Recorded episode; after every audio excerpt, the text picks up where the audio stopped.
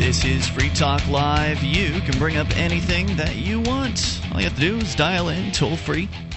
The number is 855-450-FREE. That's 1-855-450-3733. And you can join us over on our website at freetalklive.com. The features that await you there, you'll find that they're free, unlike a lot of the talk shows in this world where they charge you for accessing their sites. You can go and do all the things you'll find at freetalklive.com completely free. The main feature actually allows you to control the content of the site. So you find something online that you think's interesting, submit it as show prep over at freetalklive.com, and then others who visit our website can then vote as to whether or not they like or dislike your suggestion. The most liked will make it to the front page and the top of the website over at freetalklive.com. So all kinds of interesting stuff to talk about in the news tonight. And joining you this evening, it is Ian, and we also have with us Michelle. Hi. Hello there. Looking like you just stepped out of the shower. I did. And Mark, of course, here as usual. She has clothing on. Yes, unfortunately. You can see it at km.freetalklive.com. You can, that's right. 855-450-FREE is the number here. And, of course, I have taken off some clothes in here before, though. You have, as have we. And you've done a booty shake. Yeah, that's right. Well, that was kind of private, but for you and a few others. For money. Yeah, for money. Yes. Yeah, can't let that go. Yeah, because I'm like that. Yeah, yeah. I was in France, and Robin Mazingo was in Germany, and we were watching on the cam while she and I were like Skyping together. So this was 2 years ago. We'd never met. We both were going to Porkfest, and there was Ian in his bathrobe in the morning. It was late afternoon for us over there, but you didn't realize that the camera was on. I left the cam on, yeah. Sometimes that happens. So we started making wagers. And you bribed me, and it naughty. Worked. All right, so you know, lots of stuff here in the news to talk about, and this one I found particularly interesting because it's something that we've been saying on the air for quite a while, and that is the idea that there are certain like politicians and opinion piece people who pundits. They talking heads, preachers. They rail against something that they don't like. Maybe it's homosexuality or drug use or, you fill in the blank, something that is supposedly bad, and they rail against it. And then before you know it, there's news that comes out of that same person who was doing the railing. Turns out they're gay. Yeah, they're in a hotel room. Or they're drug users. Right, or both. Both, right. They're in a hotel room with a, with a gay hooker doing crank. As was the case with Ted Haggard, the megachurch pastor who made national headlines for being very, very anti-gay, and then made national headlines again after being caught. Not quite so anti-gay. Crank with a hooker, a male hooker. And, I don't care. If you want to go and do drugs or whatever, that's your business. But don't say on one hand that you think it's a bad thing and tell everybody how awful it is, and then go ahead and perform those acts, because then you're a hypocrite. I like what it says in the Bible. I mean, I happen to like that book for some advice here and there, and it says, before you try to remove the plank from your neighbor's eye, take the specks. Yeah. Excuse me, the speck out of your neighbor's eye. Worry about the plank in your own. Right. I mean, if people are so caught up in other people's business when each and every one of us have plenty of messes in our own life. So deal with. We're going to talk more about that in a scientific study, apparently, that has been done on this particular subject, what people say and what they do. But first, we go to Feth, calling from Arkansas. You're on Free Talk Live. Do I have this name right? Feth with an F? Yeah, okay. You're right. I called last night and spoke with you. Welcome, sir. Go ahead with your thoughts.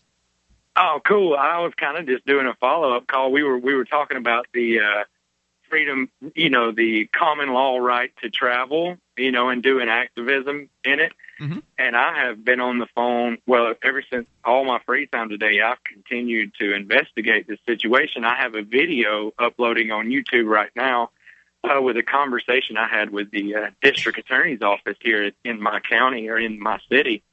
And it was real funny arguing with him about the right. He kept saying drive, and I was like, I don't want to drive. I want to travel, which is moving from one place to another. Mm-hmm. And it basically it came down to public road, operating that vehicle on a public road. And I asked him why I couldn't do that, you know.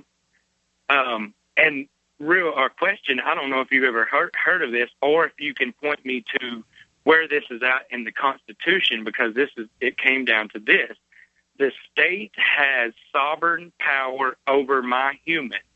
And I said, well, who is the state? And you know, he kind of was like, what? And I was like, who is the state? Human. And no, what? Who gives it the sovereign power over me? He said, God and the Constitution. Such nonsense. God doesn't want you to worship anyone but Him. So why would He assign the state to a position of where you would have to, you know, serve with idolatry?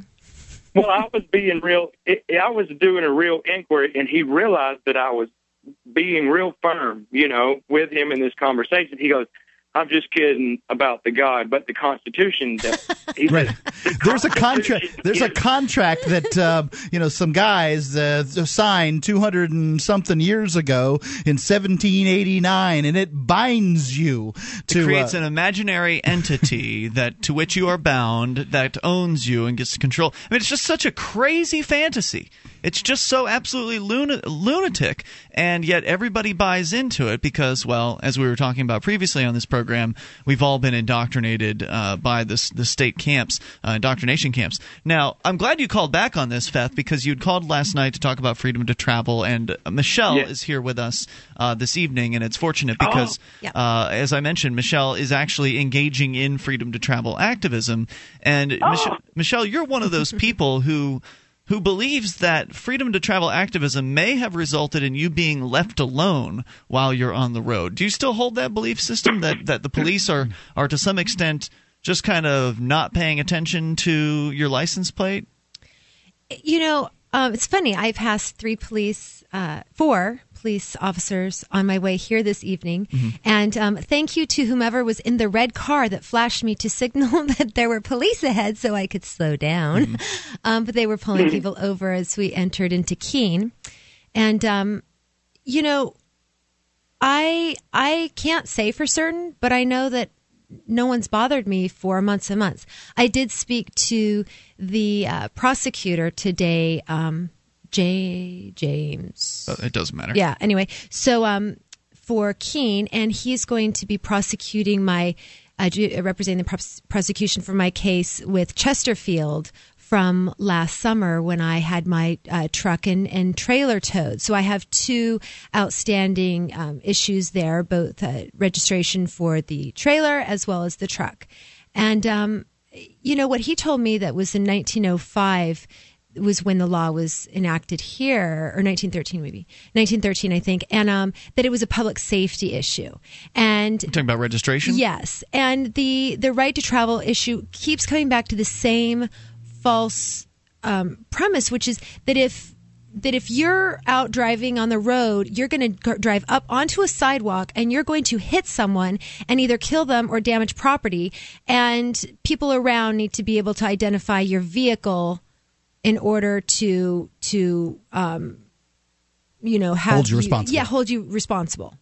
That has been the argument 100% of the time from every single police officer I've ever spoken to regarding this issue in all 6 states where I've had my vehicles before. And what do you say to that? I mean, when that's the objection that people bring up to getting registration. Well, I laugh for one thing, but then, you know, there are always there's so many different ways to identify a vehicle. And even if someone were to have plates on, why does it have to be issued by the state? Why can't it be an optional thing? Or what makes the most, you know, the question that drives to the core of it is why the heck do I have to re-register those numbers every single year and give you money to do it? Yeah, if the numbers were good for a year, why aren't they good for more than that? Beth, thanks for the call tonight. Appreciate hearing from you, and keep us in the loop how your freedom to travel stuff goes. I'll send you this video as soon as it's uploaded. You actually post it over freetalklive.com so everyone can see it. We're coming up. Here on Free Talk Live, we've been pretty excited about the Bitcoin. It's a decentralized, free market digital currency. You can learn more about it at weusecoins.com. But if you already have some Bitcoins and you'd like to spend them, you can spend them at spendbitcoins.com. When you spend Bitcoins on Amazon via spendbitcoins.com, Free Talk Live gets a cut. Or if you're an Australian trying to figure out how to buy Bitcoins, you can buy them with cash at au.spendbitcoins.com. Once again, that's spendbitcoins.com.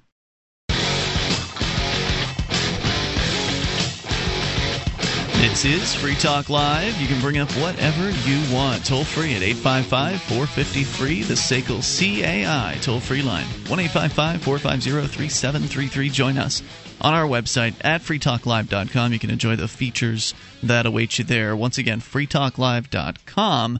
And those features include archives. So if you've missed a moment of the show, no problem. We've got them all for you to download there. Well, almost all of them. Years worth of them going back to late 2006. All of it is free at freetalklive.com.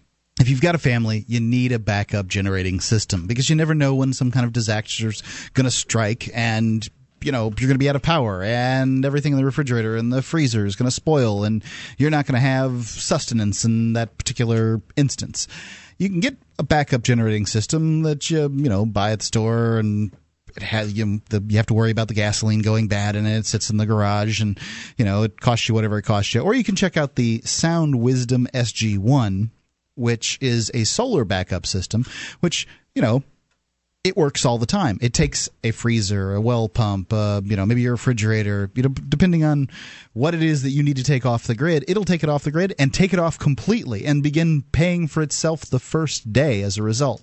Go check it out at freetalklivesolar.com. It's a great setup. freetalklivesolar.com. All right. So once again, the toll-free number here is 855-450-FREE. We continue taking your calls, and then still to come, we'll talk about repression, sexual repression, specifically of the homosexual variety and how it manifests, according to one of the ways it can manifest, according to one scientific study. But first, we go to Viper, calling from somewhere on the internet. Viper, you're on Free Talk Live with Ian, Michelle, and Mark. How you doing? Viper, great. What's on your mind tonight? I didn't realize the speaker was on. No wonder I couldn't hear it. I heard your discussion that you and Julie had about the income tax last night and how it's hard to, not pay it when you work a corporate job. Yeah.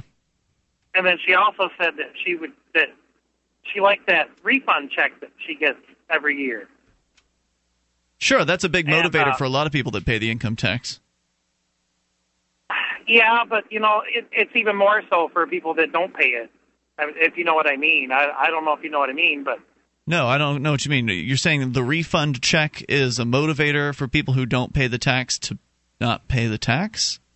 Well, last year I had trouble finding employment, and I didn't really make anything. I collected unemployment. And instead, I got what they call the EIC, the Earned Income Tax Credit. Yeah, and I got an A-load of money. Yep.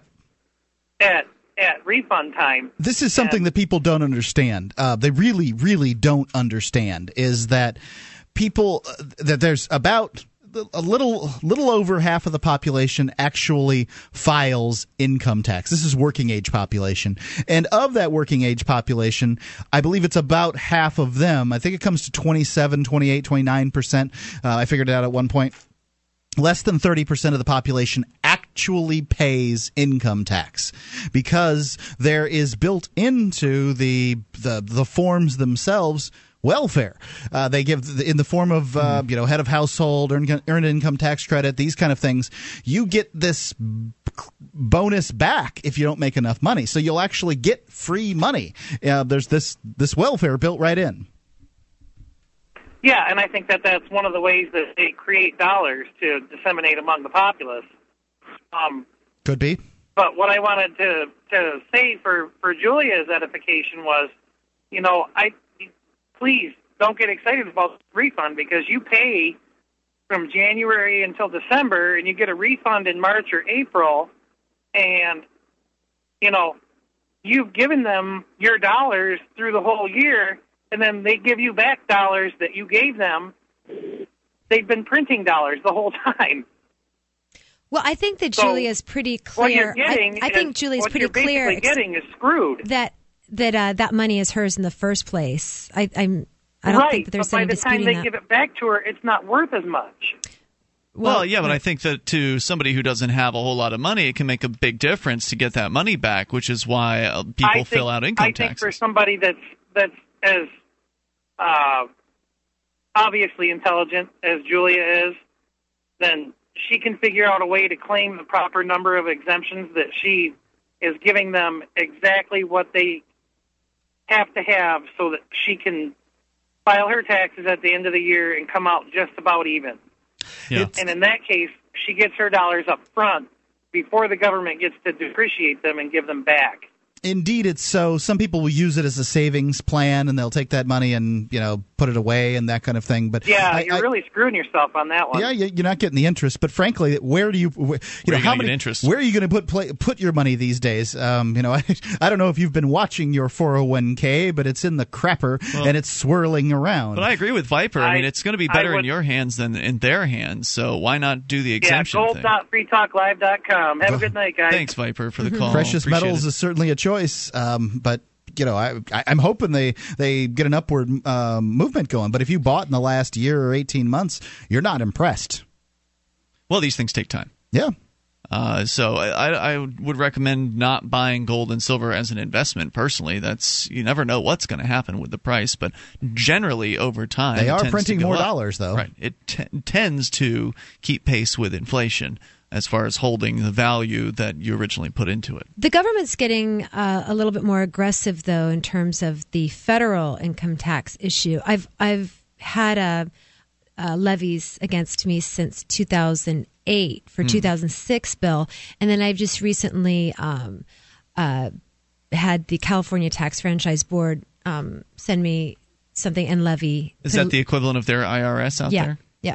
And so now I have a federal and a state thing going. And because formal actual levies have been processed by them, it doesn't mean that they've proven that I owe this money if, in fact, you subscribe to the idea that I owe something that I haven't agreed to pay, blah, blah, blah. In any event, in January 2013, if this bill of Barbara Boxer's passes the House as well as and is signed into law by Obama, then as of January 2013, anyone that is traveling internationally and has a tax levy against them will have their passports revoked, confiscated. Yeah. Wow. Right, and they're also out in California, and that's a federal thing. And then out in California, that's going to pass. I mean, there's no way that won't pass. Of course. Right? So out in California, passports are being revoked for already for men who owe money for child support. And now, in addition to that, it's going to be vehicle registration. So if you have vehicle issues, particularly registration fees, you can have your passport revoked for that as well. Wow, that's crazy. Right. So what are you thinking about, Isle of Man or Argentina? How about secession? That'll solve that problem. Yeah, I don't think you're going to get secession in the next year. Well, yeah, but I mean, it's going to take a little while, but I think that's a good plan, though, don't you? I mean, secession. Let's get the hell out of this federal government thing. We can have our own passports in the Shire passports.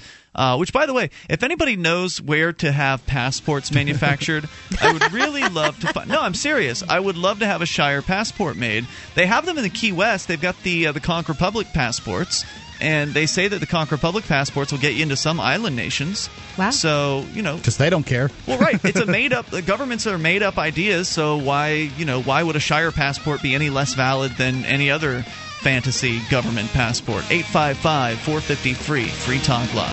In every age, a technology is created that upends the foundations of society. The wheel, the printing press, the internet. Now, in a world sliding into financial chaos, a new technology is changing the way monetary systems work around the world. It is called Bitcoin. Bitcoin is a new form of money, controlled not by banks, governments, or corporations, but through mutual commerce between free individuals. To learn more, visit weusecoins.com. This is Free Talk Live. You can take control of the airwaves toll free at 855-453. SACL CAI toll free line. 1-855-450-3733. Here tonight, it's Ian, Michelle, and Mark. And you can join us on our website over at freetalklive.com. For those of you with a smartphone, you can punch up m.freetalklive.com to get quick access to our live streams and the podcast. They're all available through m.freetalklive.com. Plus, the mobile site will link you over to the necessary software that you will need to be able to listen to us on your mobile phone. Go to m.freetalklive.com. We did mention gold.freetalklive.com, so I thought I'd let you know that you can go over to gold.freetalklive.com and get all kinds of gold pieces and coins there, and silver, whatever kind of precious metal you want to get. Actually, you can call the telephone number and you'll get in contact with Midas Resources, the one that handles all of our precious metals here at gold.freetalklive.com, and they can help you with other things that aren't on the website. But every time you buy some precious metals through gold.freetalklive.com, not only are you getting some of the best rates you can get, but you're helping Free Talk Live. It's gold.freetalklive.com. Back to the phones and the fun still to come, the sexual repression surrounding homosexuality. First, though, we go to Andrew, listening in Grand Rapids, Michigan. Andrew, you're on Free Talk Live. Hi, guys. I'm Michelle. Hello. Hey, Andrew, what's on your mind? In the last segment, Ian brought up passports, and he would like to sort of create maybe a Shire passport or of some sort. And I was just wondering if I know you guys are against nationalism. You've talked about it before in the past. And is a passport like a form of nationalism? No, I think Tell me how, why. What's your speculation is? Well, I'm sort of curious because I'm with the secession movement. That sounds like a great idea. I'm just wondering, like, how could that happen without having some sort of like us, them, these are our symbols, this is our language sort of thing. Not that I advocate any of that thing, but I'm sort of just curious about it because maybe I'm not smart enough to think about it in any other way. Well, the Shire isn't a nation. I mean, it's just an idea. The Shire is an idea. But it does have its own sort of independence, declaration of independence, right?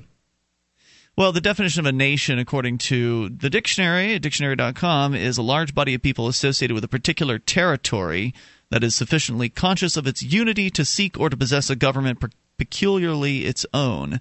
And that doesn't, the Shire does not fall under that definition. Everything but the territory. Well, there's no particular territory when it comes to the Shire, although it does tend to mean the place known as popularly as New Hampshire. But also, we don't have a government either. You do. No, you advocate self-government. I don't think that's what they mean by government. Who's they? Well, they're talking about the large body of people. It's large enough. Well, if you're talking about a body of people, then self-government wouldn't be their government. Precisely what the Shire Society is the declaration of independence from a nation to be your own governing group. That makes you a nation. Sorry. So you're saying each individual would be their own nation? It's kind of not. That's not the definition of nation, because you're talking about you need a whole body of people. People that want to be independent of this other group. Therefore, joining a different group in order to get together with other people. That sounds like a nation to me. Well, you have similar belief systems. Sounds like a nation to me. Well, you guys do have your own cultural attitudes that sort of permeate with the people around you. And it's sort of the whole goal of the Free State Project in general, although I know the Free State Project is not a secession movement, but it's to have these people who have these cultural attitudes, philosophical, ideological, economic, and whatnot, all sort of immigrating together. Sort of sounds a little bit nationalistic, although I know that it kind of sounds gross. By saying that. Yeah, it does sound gross to me. I'd prefer not to utilize those terms. I think that Mark's really reaching to try to get the Shire Society to fit in the definition of nation. And either way, the reason why having why you'd want to have a passport is because other people believe in nations. And so these people, these cult members, if you will, believe in the idea of coercive governments. They run the ports and they run the various different entry points to these other plots of land.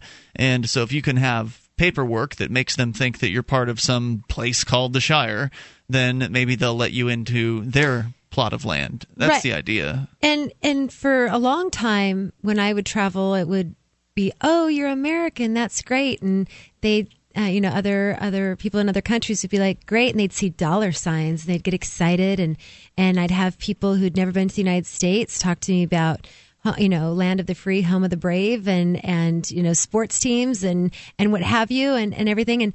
And now, interestingly enough, the U.S. passport is being associated with empire building and you know, corporatist ideology and things. And so there is that.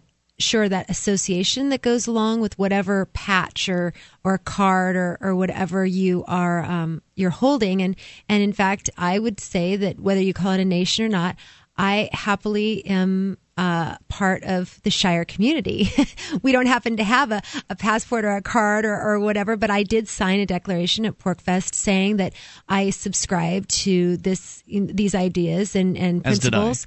Right. And so. But doesn't the term nation normally connotate the idea of separating from someone else? Like, we're the nation over here and you're the nation over there. No, we want to integrate with other people who also behave as most others do, and that is on a voluntary basis. Geographically, you're separating in a philosophical sense. You're saying, but hey, your little club doesn't have any hold over me. You are just trying to be argumentative. I'm not. Yes. This makes perfect sense to me. This is the establishment of a free nation. Okay, so when I go over to your house to see little Jack, yes, am I entering the nation of Mark? No, I live in reality where I know that there are violent people. There's a geographical area you're there with defined people that ascribe to the similar beliefs. Jack and Laura. So are you guys a nation because you subscribe to a particular belief system and you're in one geographical location? No, I choose to pay property taxes because I'm scared of what's going to happen, so I know what nation I'm a part of. Well, wait a second. You're just part of a fearful nation. Hold on, Mark and I are having an argument. Yes, I pay taxes because I'm scared to death of what these people calling themselves the government will do to me and my family. Do you think you'll ever not be afraid? As long as I don't have a corporeal body. Well, Michelle and I don't pay taxes. And hopefully more people will pay fewer taxes. Well, yeah, I do pay the property taxes, but I'd like to get together with others who would like to not pay those things and also stop paying that or a portion of that as well. But I think that if we get enough people together, then we can hopefully counteract some of that fear, because that's something that's really holding the liberty movement back, is the fear that people are just steeped in. They're too afraid to live like free people because they're worried that if they actually live free, that someone's going to put them in a cage. And I think that's tragic. But anyway, back to the idea of a nation. It seems to me that the ideas of nations have been very detrimental to mankind, that nations have been separating man from man and getting men to believe and women to believe that they're somehow different because they were born on a certain plot of land or in this imaginary concept known as a nation. And so I don't believe in nations. I don't think the Shire is a nation. It certainly doesn't I don't think it fits the definition personally, and it doesn't fit the mentality of separation. People who are members of the Shire Society are voluntary consensual interaction. They consensually interact with one another, and they consensually interact with other people who might consider themselves of some other nation. We're not trying to divide ourselves away from those people. I still want to live in Keene. Other people here might think they're in the United States. Let me ask you this question. That doesn't mean I'm not going to do it. Let me ask you this question. If I chose. Just put your hand up in his face and said. He just talks and talks and talks. Okay, forget it. I'm going to talk. And tries to dismiss what has been said. Nationalistic events like the Olympics. That's huge. Yeah. See how I just cut him off. Thank you. You're welcome. I'm going to own him in just a second. Oh, okay. Right now I'm owning you, so zip it. Whatever. Snap. Yeah. All right. So the Olympics, people call those a national event. And I'll tell you something about that in a second regarding their athletes' perspective, how they see that. We'll talk about that here in moments. And Mark will attempt to own me. 855-450-FREE. The SACL CAI toll-free line, because he just can't get rid of the idea of nations. Oh, that's right. I'm locked up in the idea of nations. He thinks nations are a good idea. I am bound by my own thoughts. 855-450-FREE. You take control. We're coming up. Free Talk Live. Hi, I'm Mark Craighead, founder of Crossbreed Holsters. Are you looking for a concealed carry holster? Crossbreed Holsters is the home of the world-famous Super Tuck, the most comfortable concealed carry holster on the market today. Try one out and see how truly discreet and comfortable carrying concealed can be. And find out why we call it the ugliest holster you'll ever love. We are the standard others try to imitate. Get the original. Get your Super Tuck at crossbreedholsters.com. Again, that's crossbreedholsters.com.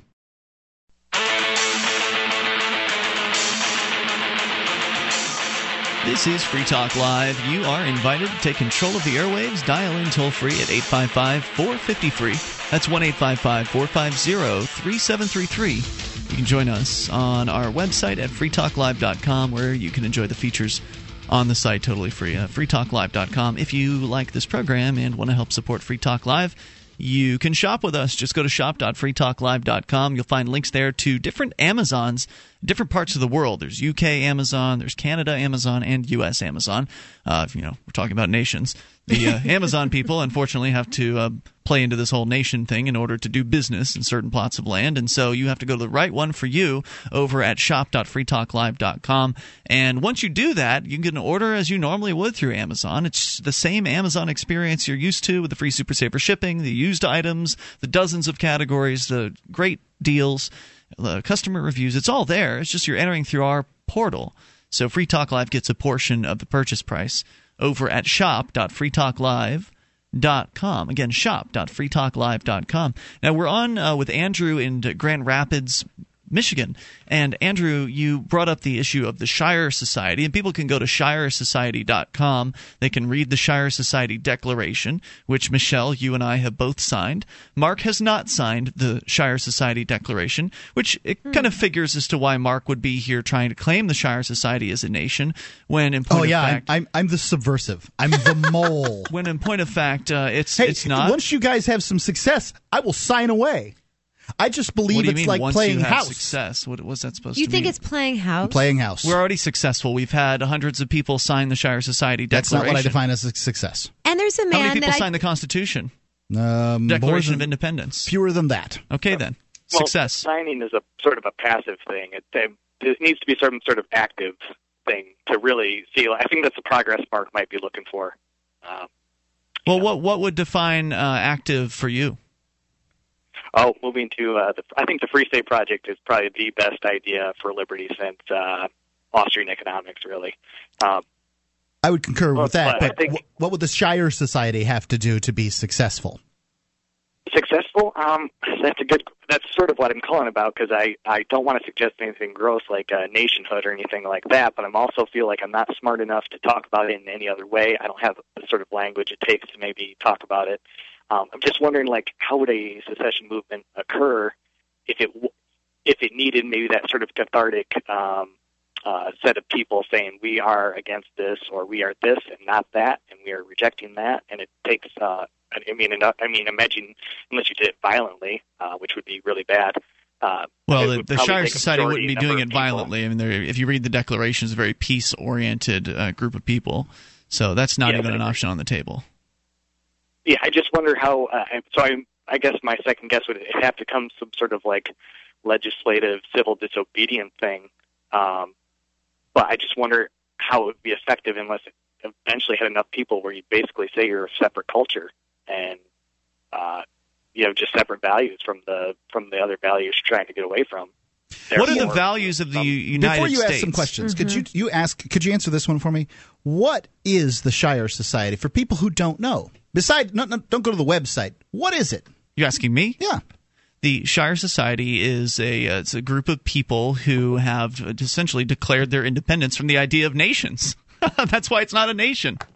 They've declared their independence from the violent, people that coercive would claim people. Power over them, and they banded together in order to have their own power in a group, right? I wouldn't say power is necessarily what people are looking for in the Shire Society. They just want to be left alone. Power over themselves?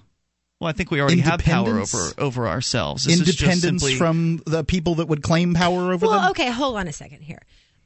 Mark, you and I have been talking in a conversation with people about a matter within our community. Mm-hmm. I'll use the word community because it's smaller than the Shire Society that we're talking about, which is part of maybe people who've came here from the Free State Project. So there are subsets, you know, and sure. You and I have been in a conversation about something, and those people that are involved in the conversation we don't all have the same values about everything, but sure. We have a common goal in mind about one thing, and we have kind of in similar ways of wanting to deal with that particular thing. So we're a chosen voluntary community for the purpose of that conversation and that thing there. Well, to me, the Shire Society, now, in a great many ways, I believe it is a community where I can go to any person who signed that for the most part and think that I can understand property the way they define property and vice versa. I'm confident that they are not going to molest me and my possessions and what have you, and that they do not believe that they are entitled to anything that is mine simply because they claim it so. Well, now the standard definition of nation has to do with territory, has to do with governments. But there is another definition of nation, which just has to do, according to Wikipedia, with a community of people who share a common language, culture, ethnicity, descent, and or history. So you could perhaps say that the Shire Society falls under that definition of nation. Fits the definition of nation without territory, right? It doesn't have anything to do with the government. In the same way that if I were a Cherokee, I could claim that I was part of the Cherokee Nation if I traveled around. Why isn't it a community? It does have to do with government. Nation? Yeah, it does have to do with government. Because so you're saying it does, even though the definition doesn't. It does have to do with government because you're forswearing it. You're saying, no, this group of people doesn't have control over me. I have control over me. I am binding together with other people who believe that they control themselves. Yeah, but I think we are binding together in order to have... Why isn't that a community? Why isn't that a community, like right. a neighborhood? Why isn't the United States a community?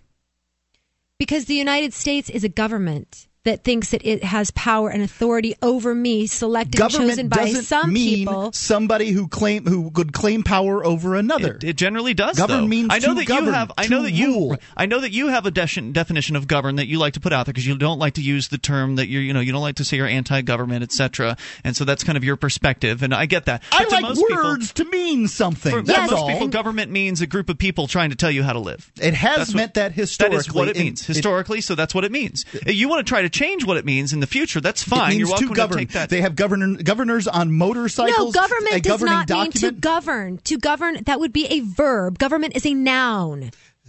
Okay. Absolutely. Government Thank you, Michelle. A group of people I'm so glad you're govern. Here. So therefore, if you govern your own behavior, you are your own government. If you choose other people to help you it's in fine, governing Mark. If your life. If you want to call it that, that's your business. For me, it has all kind of negative connotations. Same reason I don't call myself an anarchist or libertarian, because it has all this baggage. The word government has a lot of baggage. Governments have killed a lot of people over the years. People calling themselves governments have. They are dangerous groups of folks. They hurt. They intimidate. They kill, and I don't want to call myself a government because I'm not a killer. I haven't claimed that you are a... in the definition, yes, you have. In the definition, there is a part of speech that's rather important, and that is a little preposition. So government is the governing body, the entity of a nation state or community. We do not have a governing body within the Shire community. I never claimed the Shire Society was a government. I claimed that it was a nation. And I claim that you govern yourself, therefore you are your own government. I would also further claim that you bind together with other people in order to govern your own behavior in the same way in order to get other benefits like insurance. You have governing documents like an insurance contract in order that says that you'll do this, this, and this, and they'll do this, this, and this if this happens. And these are simply what I'm talking about, people governing themselves. And that right, but it's not a nation. Andrew, go ahead with your thoughts. I didn't say it was a nation. Yeah, you did. Oh, I just wanted yes, to complicate you did. And you were going to own him, and I where did you own him? By the way? For God's Andrew. Sake, I just said that you could be part of the Cherokee Nation I'd like by to traveling know what around. Has to say. No, thank hey, you. She asked me a question, and I'm going to answer. No, you're not. You can answer it after the break. God. Andrew, go ahead with your thoughts. It's on your own spit, you stinking little kitty bastard. Oh my gosh, your face is so red, and you've got this vein that's going bum bum bum bum. Andrew had to mute his mic because he's talking rudely over you. Go ahead. Okay, just to complicate things a little bit more, John Taylor Gatto in his book, Dumbing Us Down, talks about the difference between a community and a network. and sort of like the loose ties of a network versus like the strong ties of a community and the difference between those. And I mean, Michelle used the word community, and that also sort of made me think, you know, these are words are important, as Mark said, and so we use these words in certain ways. So I'm very curious, and I guess I'll just keep a lookout for all this as it comes down. Andrew, thanks for the call tonight. Appreciate the thoughts and appreciate hearing from you. 855-450-FREE. Go ahead now, Mr. Rand. That's right. The Shire Society is a nation that's not really a nation because we don't have a territory. So, you know, it's just like a nation, except for it's not a nation. Yeah. I'm glad that your face isn't so red anymore. That thing going. I can't deal with, you know, like just altogether stubbornness for no reason. I mean, it's obviously and clearly. You're the one pitching a fit over there. You're the one who wants to hang on to this term government as though it's so valuable. What am I talking about? Governments? You're talking about nations. 1-855-450-FREE. That's the SACL CAI toll-free line. I don't want to have a government, and I don't want to have a nation. Thank you very much. 855-450-FREE. Somebody's got to govern somebody. 450-FREE. People will govern people whether you like it or not. You can have all the governing you want then, Mark. Go talk to your wife. Hour 2's on the way next. It's Free Talk Live. In the amazing universe of podcast, one podcast stands alone in excellence of broadcasting and neurology. It's FurbalSurgery.com. That's right, FurbalSurgery.com. Get your brain in gear. Get it full speed ahead. Get it going right now, baby, because you are awesome, awesome, awesome. And this podcast, when you listen to it, you will feel better right now. So go to FurbalSurgery.com. Get with the program, baby.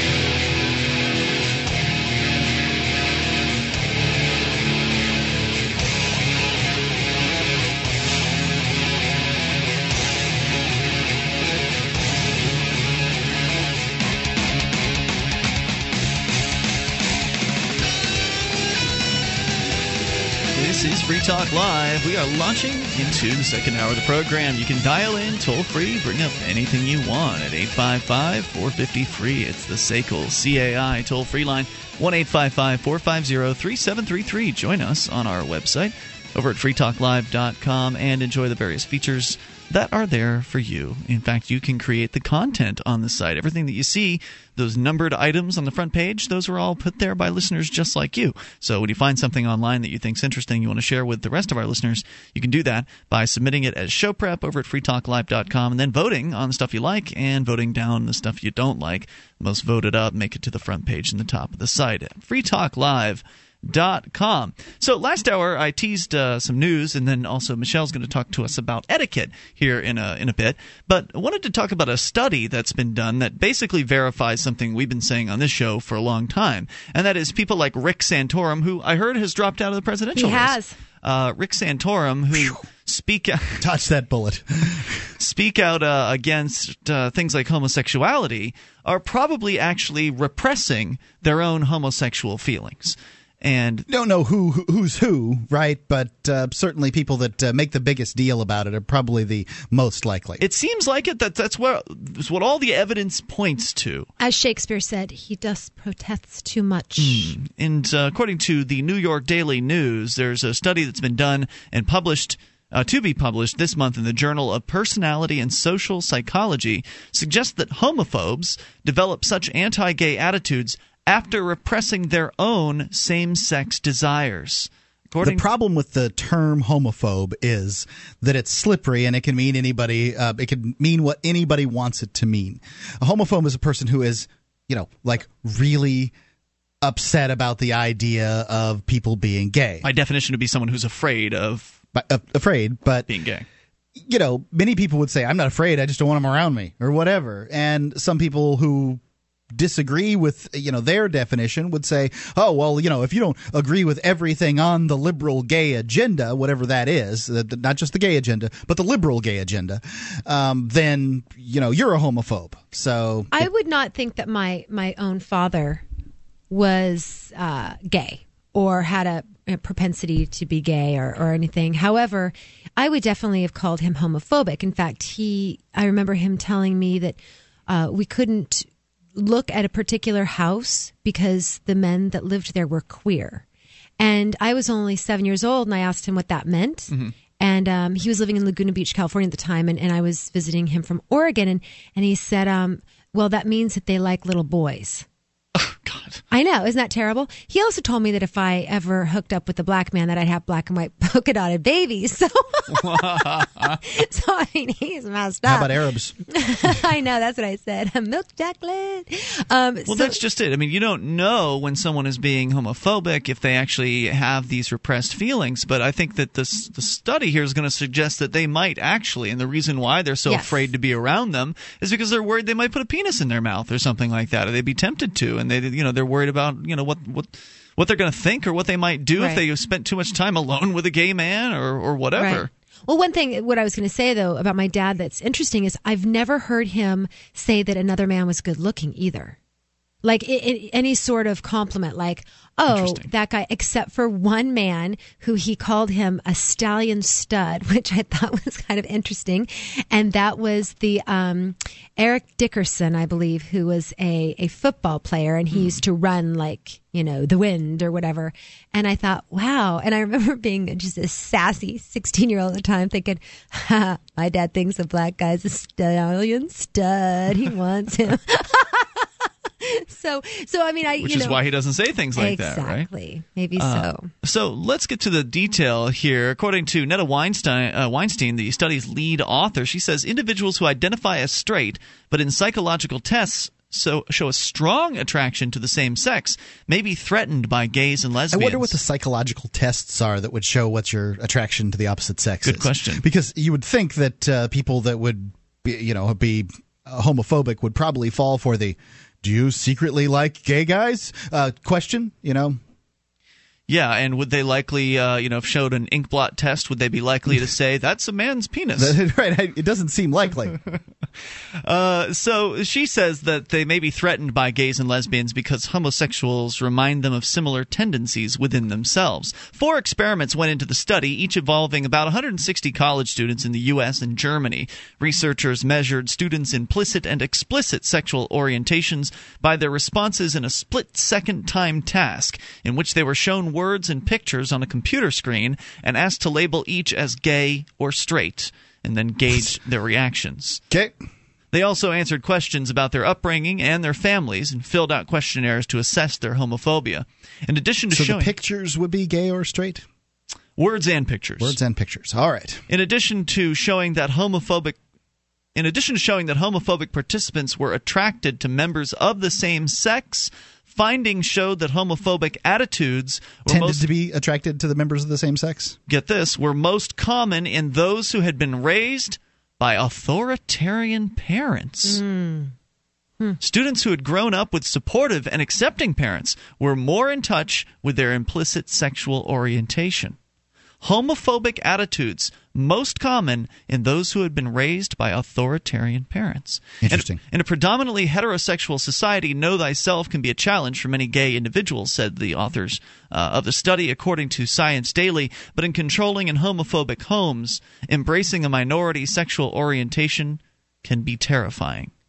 The study could also shed light on high-profile cases of anti-gay political figures caught engaging in same-sex acts, like the International Business Times reporting on Ted Haggard and Glenn Murphy Jr. We mentioned Ted Haggard earlier, the pastor of a huge, like a mega church, as they call it, out Evangelical in Colorado, I believe it was, caught with literally his pants down. Yeah, with a male prostitute and drugs as well. So, on one hand saying drugs are bad and homosexuality is bad, and then on the other hand doing them both as often as he could possibly get away with behind his wife's back.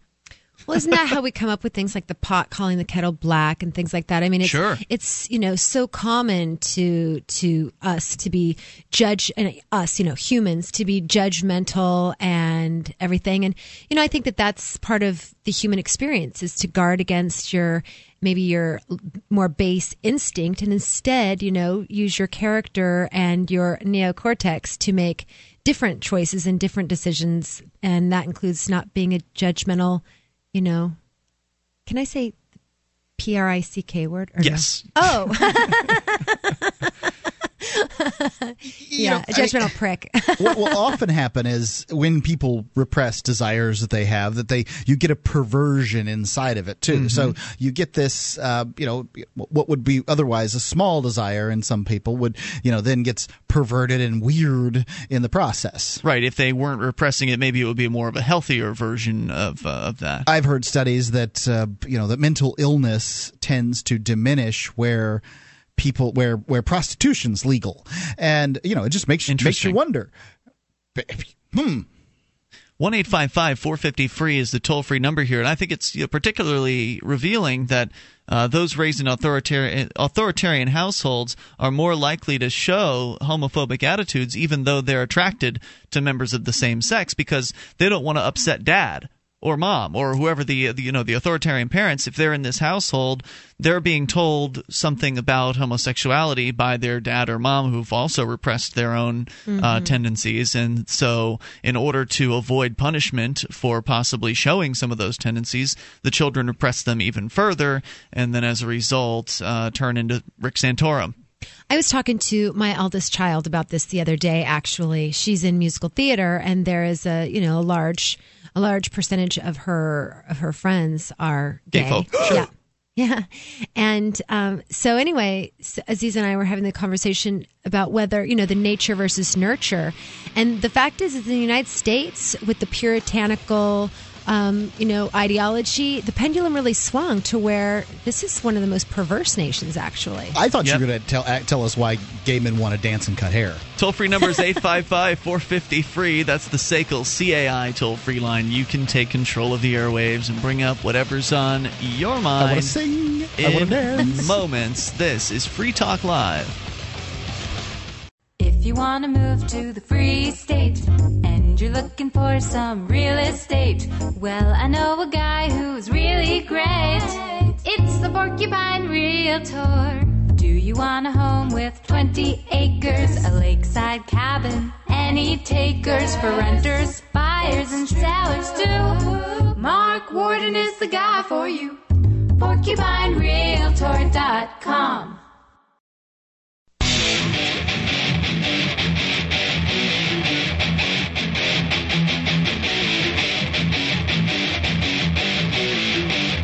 This is Free Talk Live. Bring up what you want toll-free at 855-450-FREE. The SACL CAI toll-free line. You can join us on our website over at freetalklive.com. We invite you there to experience the various different features that we have waiting for you. And the website and its features are brought to you by some of our great advertisers like SACL CAI. SACL CAI is a company that handles accounts receivable. If you need some help in the areas, accounts receivable, collections, those kind of things, SACL CAI can handle it for you. Whatever your business might be, you probably didn't get into that business in order to do paperwork. SACL CAI does it for you. They do it well. They do it in a way that will help you keep your customers, retain them. Just go to freetalklive.com. Check out their banners. The top one on the right-hand side of the page, SACL CAI.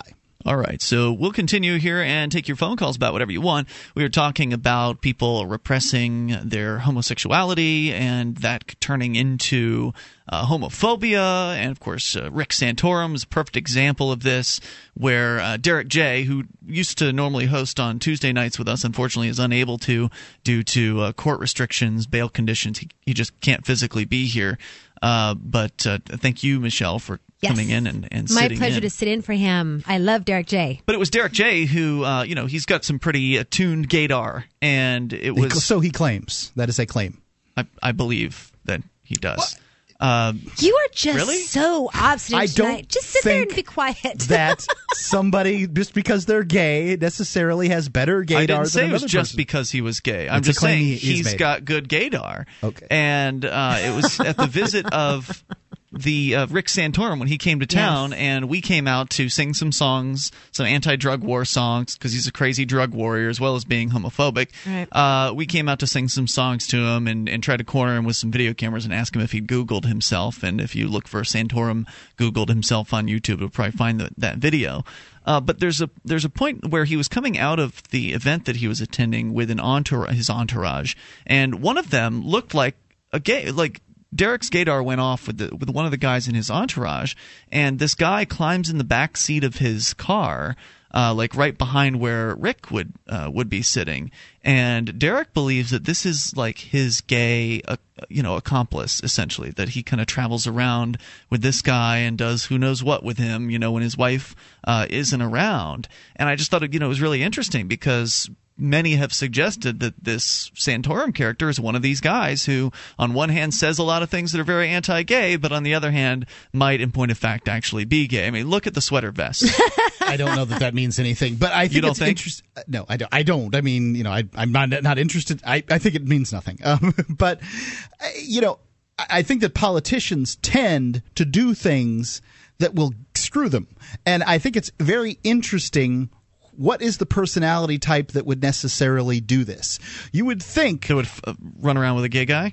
Well, or let's take Edwards, because we know what happened with him. He was cheating, right? Yeah, he was cheating on his wife with cancer or whatever, and just the whole story. He wasn't cheating on her with cancer. She had cancer, and he was cheating on her. Okay, you didn't like where I inserted cancer. Yeah. You didn't like where I inserted my comma in that sentence. No, I didn't. Okay, so I mean, you don't think you're going to get caught. You don't, or the sheriff that kicked to the side his gay lover when he decided to run for what was it, Senate or something in Arizona. Ian, I don't remember the Pima County sheriff. It gets worse though with Santorum, because although I did not attend that morning's event in Keene, I went to one later that afternoon in Dublin, if you recall, where he was speaking at the Dublin school, and I managed to get in the last question. And I asked him about being a warmonger and how that reconciled with his faith and Matthew chapter 5. But in any case, the reason I was able to get that question in, even though, I essentially had to interrupt someone in order to do it, was because a student for the third time that day had asked him a question about gays. The first question that was posed to him after his, 10, 15, 20 minute, spiel or whatever, when it was a question time by the audience, was about gays in the military. And the second, then someone asked another question. One of the people that was put in the audience, you could tell that he had some plants. Yeah. And then another question posed by a student was regarding gays and marriage. Those two might have been interchanged. But in any case, military, marriage. And then, still not satisfied, another student, Anna from Mexico, it was the last question, and she was not satisfied with the answers that he had given, and so she wanted him to continue. And what he had said when he was asked the second question was, I've already answered the question about gays. I'm not going to do it again. And then, of course, and I was pretty confident that he was going to say that again, which was what gave me the opening to say, how about being a warmonger? The point is he was very adamant that gays don't have rights. So if he fundamentally does not believe that they are granted rights as to marry and to do other things, because what, God hates them? Well, Catholicism is really ingrained within him.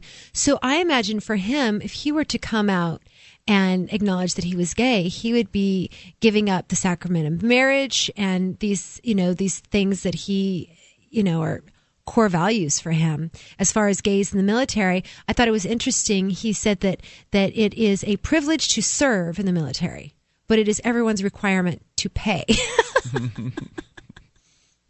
Interesting. I know, right? Right? It's a privilege to serve, but everyone's requirement to pay. So he does do gay bashing. Sure. Mm-hmm. Sure he does. The gays are after him for some reason, and they didn't come up with his they didn't make up his name Santorum to mean a frothy mixture of whatever. Look it up on Google. Just Google Santorum. Yeah, just Google Santorum and you'll find it. It was actually Dan Savage that came up with that, who was a gay columnist, sex columnist. Something like that. And they Google bombed him, and they didn't do it for no reason at all, I would suspect. Yeah, exactly. So, I don't know. I think there's much else to say about that, but if you like to talk about it, maybe you at one point were somebody who was repressing your homosexuality or whatever tendencies you might have had toward that, and you were very, very anti-gay, and you changed how you approached it and became more open. How did that affect your life? What did that do for you? Because I imagine it could be very freeing. I used to be anti-gay marriage at one point in my life, and I don't know how long it's been, but it's been some time. And I remember where I was when I heard Lionel, who was a talk show host at the time, say... Great talk show host. Yeah, I like him. Has his own YouTube channel now. Highly recommend it. He said... you know, the Declaration of Independence says, and at the time, I'm one of these Constitution worshipers out there. Mm-hmm. You know, you got a set of rules. You go by the rules. He said that you are part of the nation. The Declaration of Independence says life, liberty, and the pursuit of happiness. Yep. It sounds to me like those people are pursuing their happiness, and I don't know why the rest of us care.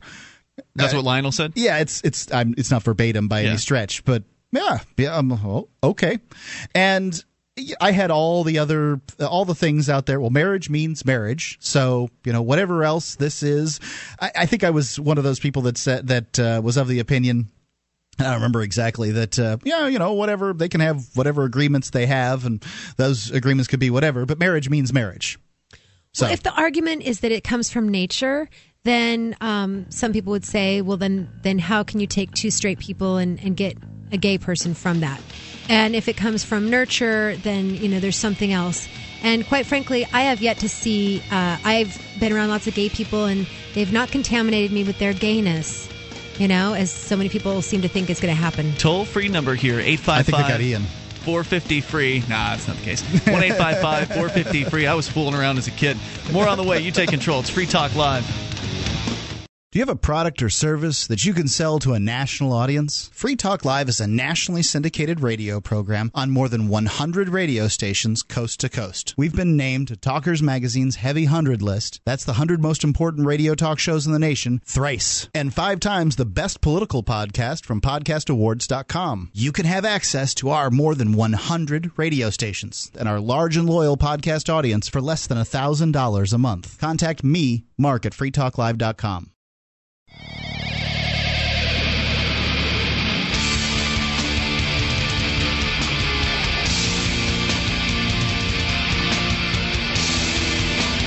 This is Free Talk Live. You bring up what you want.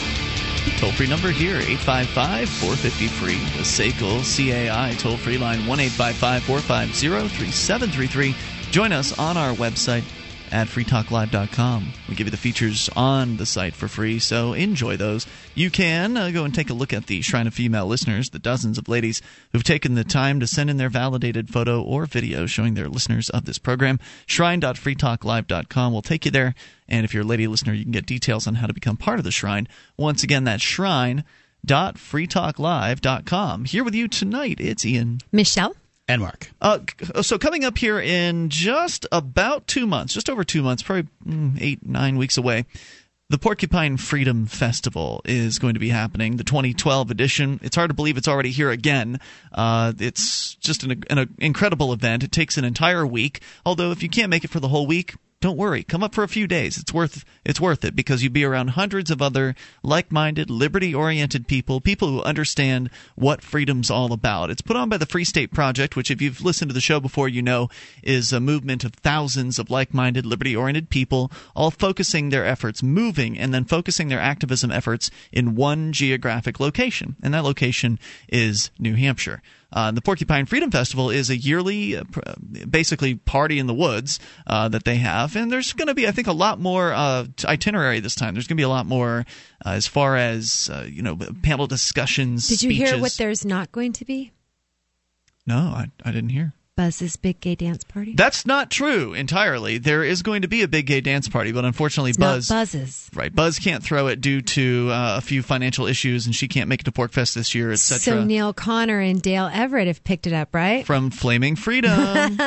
Yeah, so they're gay too. Right. Very, very much so, in case you hadn't guessed that. But yeah, it's going to be Flaming Freedom's big gay dance party, as I understand it. Yes. So I don't know any of the other details at this point, but I can tell you that you went to the first big gay dance party, right? I painted the sign. I was the pole dancer. Hello. I unfortunately slept through it. But this last one I went to, and you weren't at this last one. It was huge. It was incredibly fun, and so looking forward to seeing how Dale and Neil will kind of continue their tradition and take it in their own special direction. I'm supposed to be on a panel there. Really? Talking about at the gay dance party, or no, at Porkfest. Oh, okay. Talking about. Drum roll, please. Etiquette. Oh, great. Well, and we're going to talk more about that in a moment. But there's a lot of different panels that are going to be happening. And musical acts. There's going to be a lot of bands. Rebel Inc. you've got the T-shirt on tonight, and our very own JJ from Thursday Nights is putting all the bands together. So there's going to be a lot of entertainment. There's going to be partying. There's going to be a family zone with all kinds of family activities going on. So whether you're a couple or a family or single, this is a great event. Something for everybody to attend. It's an absolute blast. So go to porkfest.com, porcfest.com. Free Talk Live is going to be broadcasting live. I believe there's actually talks about maybe having an extra night of Free Talk Live from up there right now. We're going to do the whole week as we did last year. Free Talk Live is nightly, 7 days a week from 7 p.m. to 10 p.m. Eastern Time. And how does one move from one place to another and get it all set up in that amount of time? And Stephanie, my Sunday night co-host, she's got to be there setting up for Free Aid, which is basically a agorist ambulance service. Mm-hmm. There at the site, so they've got to be prepared, set up, and so ready. You guys are talking about going up because it starts officially on Monday. The Porcupine Freedom Festival starts on Monday, June 18th. It goes through Sunday, the 24th.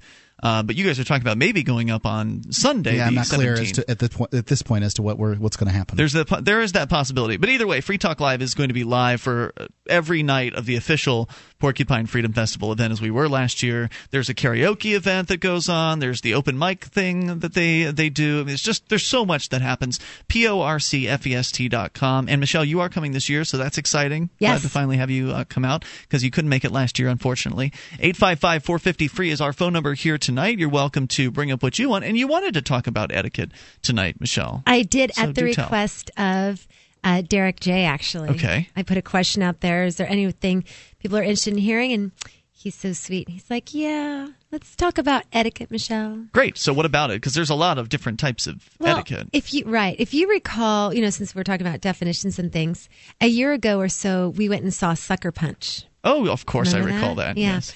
And there were about 10 of us, I think. And afterwards, we all went out to lunch. Mm-hmm. And we actually talked about etiquette at lunch. I don't know if you recall, but... I remember we went to Indian food, but I don't recall the conversation. Yeah, so we did. We talked about etiquette and manners. And what I... We were in disagreement about its importance and relativism. Well, I think it depends on what we're talking about. Right. I think there's some etiquette that's just silly. Like, I like my fork on the right.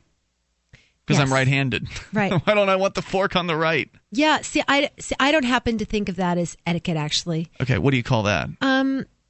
You said that there are lots of different uses of the word etiquette. Mm-hmm. And so some people I think would use that for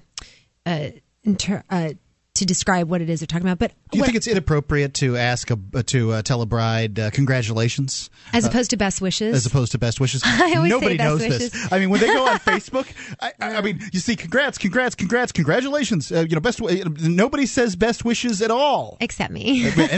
Interesting. I never heard that before. Yeah. I happen to know a lot about decorum and or etiquette, in that if you use that as opposed to just in terms of decorum and things, but. My grandmother was kind of a stickler for manners, and I would use the word manners as opposed to etiquette to distinguish for table settings. You mean? Yes, okay. Exactly, to distinguish for the purpose of this conversation. And so she was very formal. She was English, and she just had everything in its place and a place for everything, kind of. And I had a friend who was from Hawaii, and he was Korean, and he drank soup without a spoon. He just lifted it up and drank from the bowl.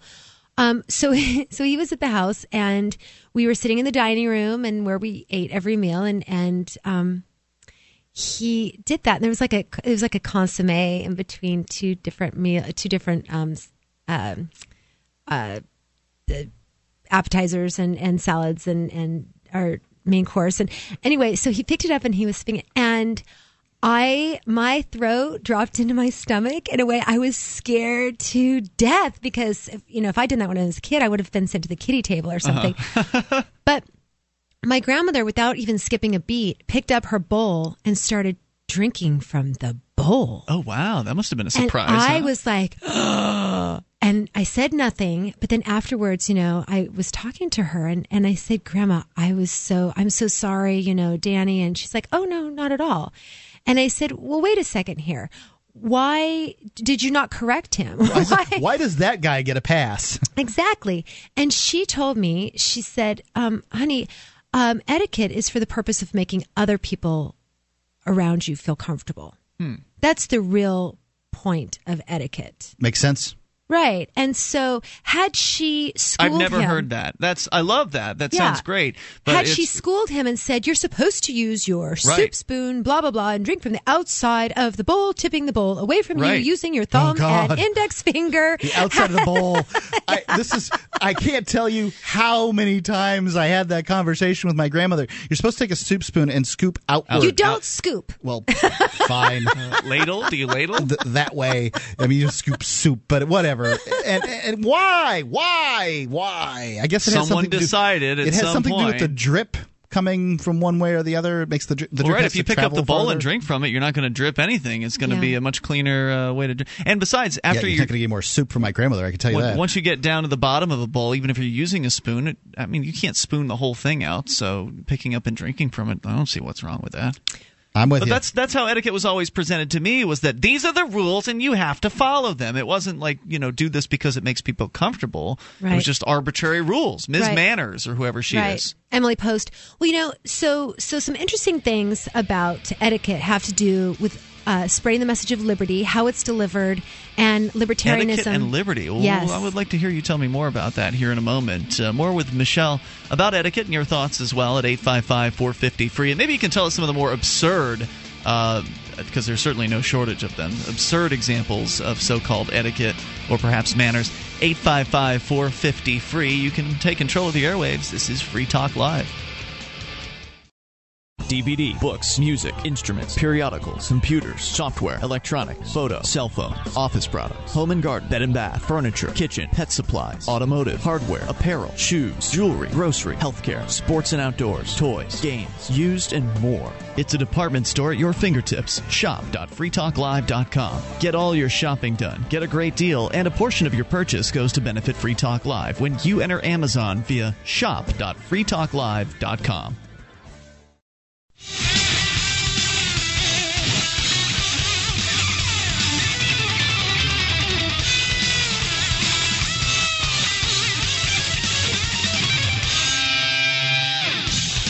This is Free Talk Live.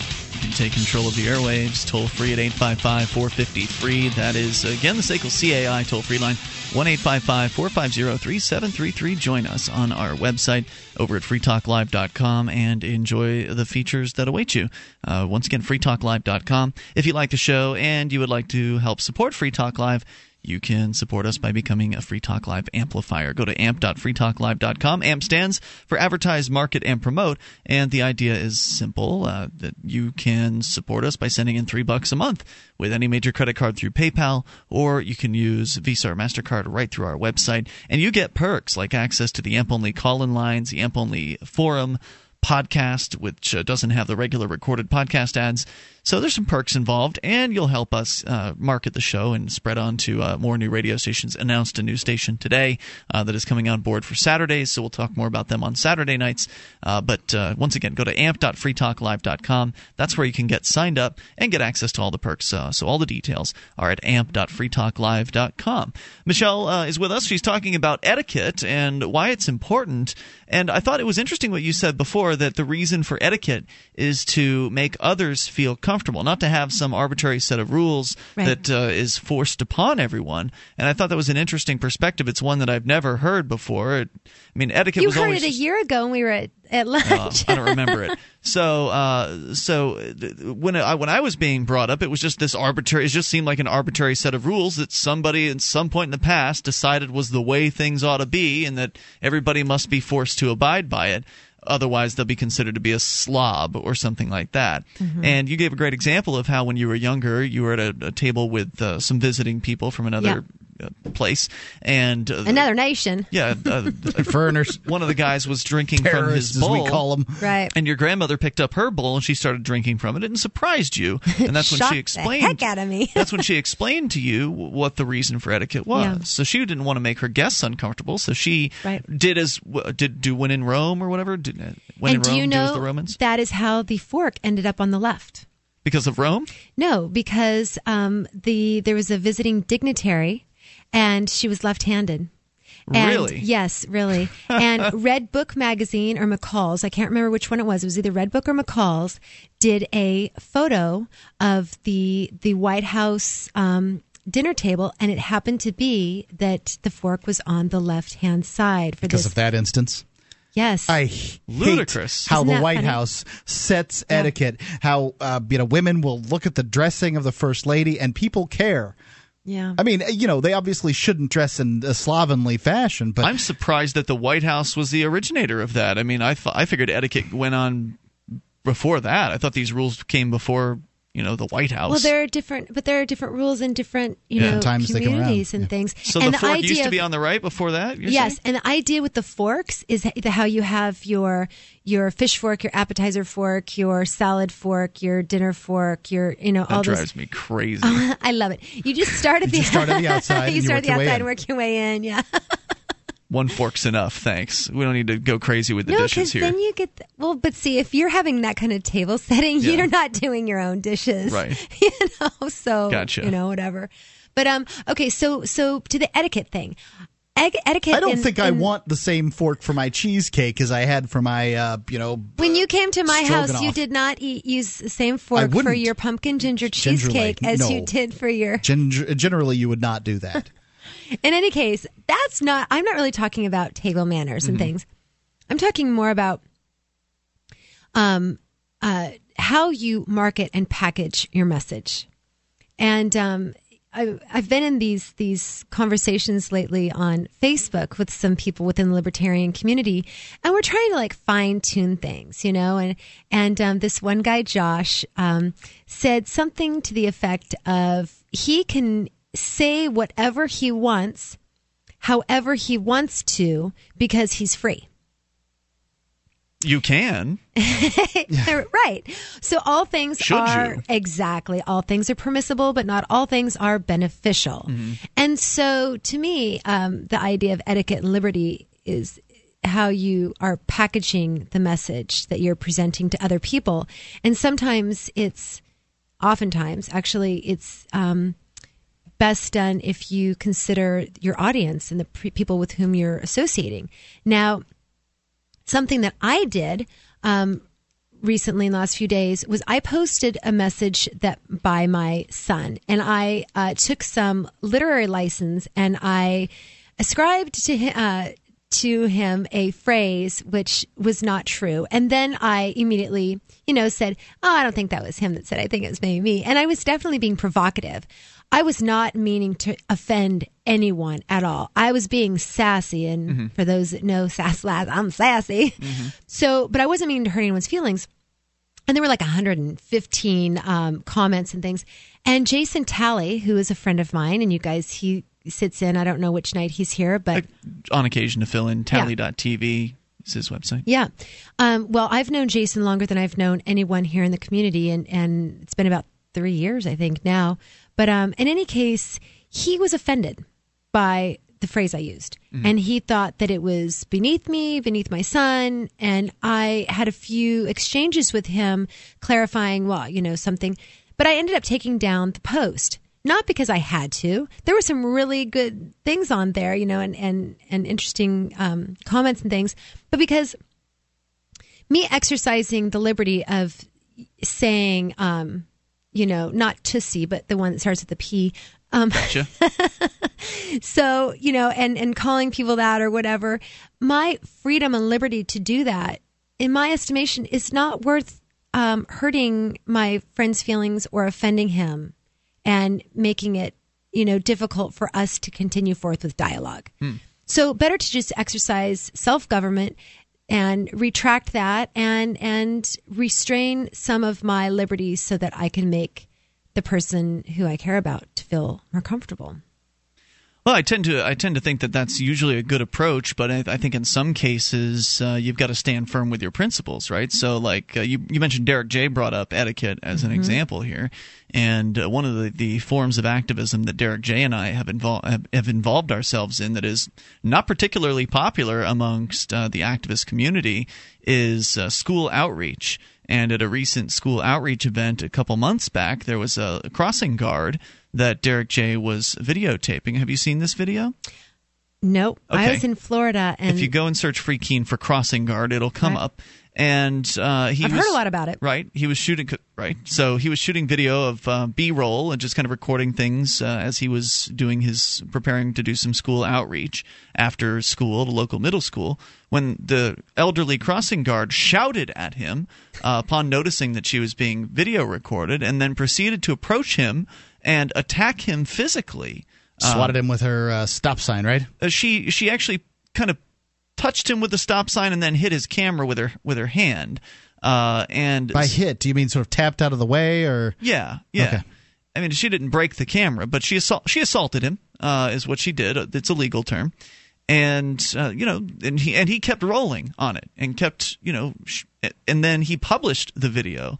And so different people were upset by different things. Some people were upset by the fact that he was recording her in the first place. I think everybody's pretty much upset about her age. Some people were upset, right. They thought that she should be exempted from being recorded because she's old. Some people thought that it was okay to record her, but that there should have been more context put in the video. And some people thought that it was okay to record her, but the video shouldn't have been released at all. So, I mean, there was various different opinions about what to do. And some of these opinions were coming from people, not just anonymous, trolls on the internet, but people that, Derek or myself would respect their opinion. But at some point, you've got to draw a line, don't you? I mean, if you firmly believe in what you're doing, even if the people that you like disagree with it, you shouldn't always just change what you do because somebody doesn't like it, right? Well, I think that when there are issues of aggression and violence, that those areas are black and white. Theft is black and white. Murder is black and white. Lying is black and white. Stealing is black and white. There's a whole bunch beyond that, though, that we just kind of move around and bump against each other. And to me, that grace or that etiquette is what allows for the bumping without chafing. Hold that thought. Let's go to Glenn. He's got a question, I think, about this in Danbury, Connecticut. Glenn, you're on with Michelle. Hey, how you doing, Ian, Michelle, Mark? Hey, Glenn, go ahead with your thoughts. So I really liked how Michelle put the purpose of etiquette as to make other people feel comfortable. And so I guess my question is, how do you tell somebody if they have bad etiquette and they make you feel uncomfortable? Hang on. We'll come back with that here in a moment. Good question, and Michelle will do her best to address it here. Coming up in hour number 3. Dr. Michelle. Our number is 855-453-1855. 855-450-3733. You take control. Free Talk Live. I am so excited about Porkfest this year. Porkfest? What's that? It's the Porcupine Freedom Festival, a fun and educational camping event put on every summer by the Free State Project. This year it's going to be happening June 18th to the 24th at Rogers Campground in Lancaster, New Hampshire. Okay, I like camping and I definitely like freedom, but my budget is tight. Tickets are only $30 for the whole week if you get them before May 1st. Well, that sounds reasonable, but what goes on there? What doesn't go on at Porkfest? There are speakers, family fun, dance parties, karaoke, a comedy roast, hiking, campfires, sports, a wedding, and all kinds of delicious food. But the part that I like best is spending time with other people who love freedom. That's sounding pretty good to me. Where can I go to learn more? Check out porkfest.com and make sure you spell pork like a porcupine. porcfest.com. Like what you see? Looks like a blast. Okay, I'm in. See you at Porkfest. While you're there, check out how you can become a VIP, very important porcupine, for a modest donation. See you at Porkfest.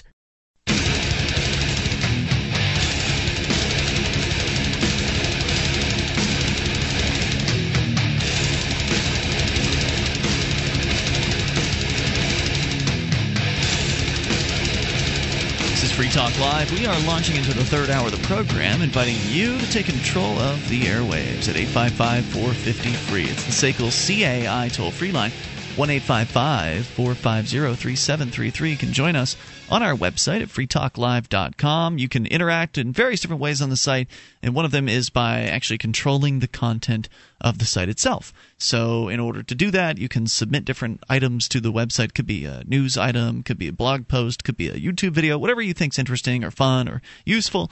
You submit it to the site. Other listeners will vote, and the most voted will make the most voted up, makes it to the front page and the top of the site at freetalklive.com. So head over there and get interactive. It's all free, freetalklive.com. Last hour, for those of you just tuning in, we were talking about etiquette with Michelle, and this is something that you wanted to talk about. So there's a discussion on the table about what it really is.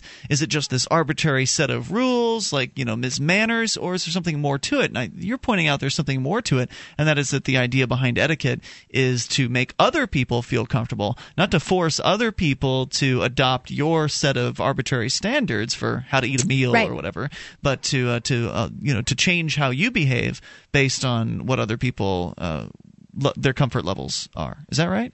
Yeah. Well, you know, it's my desire to make other people feel comfortable. Mm-hmm. I don't do this perfectly. And, you know, sometimes I can make people feel really bad.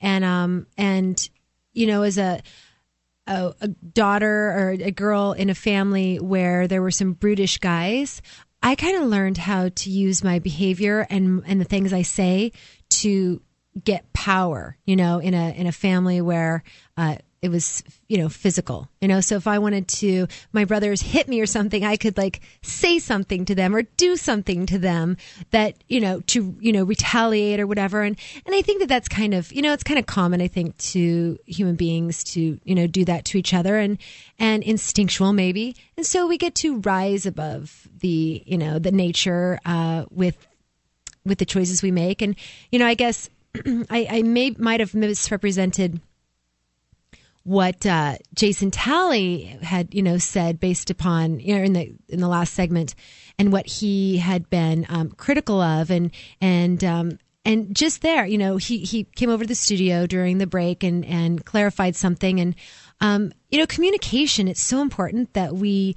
use words and we clarify our meanings, and even if we define words the same.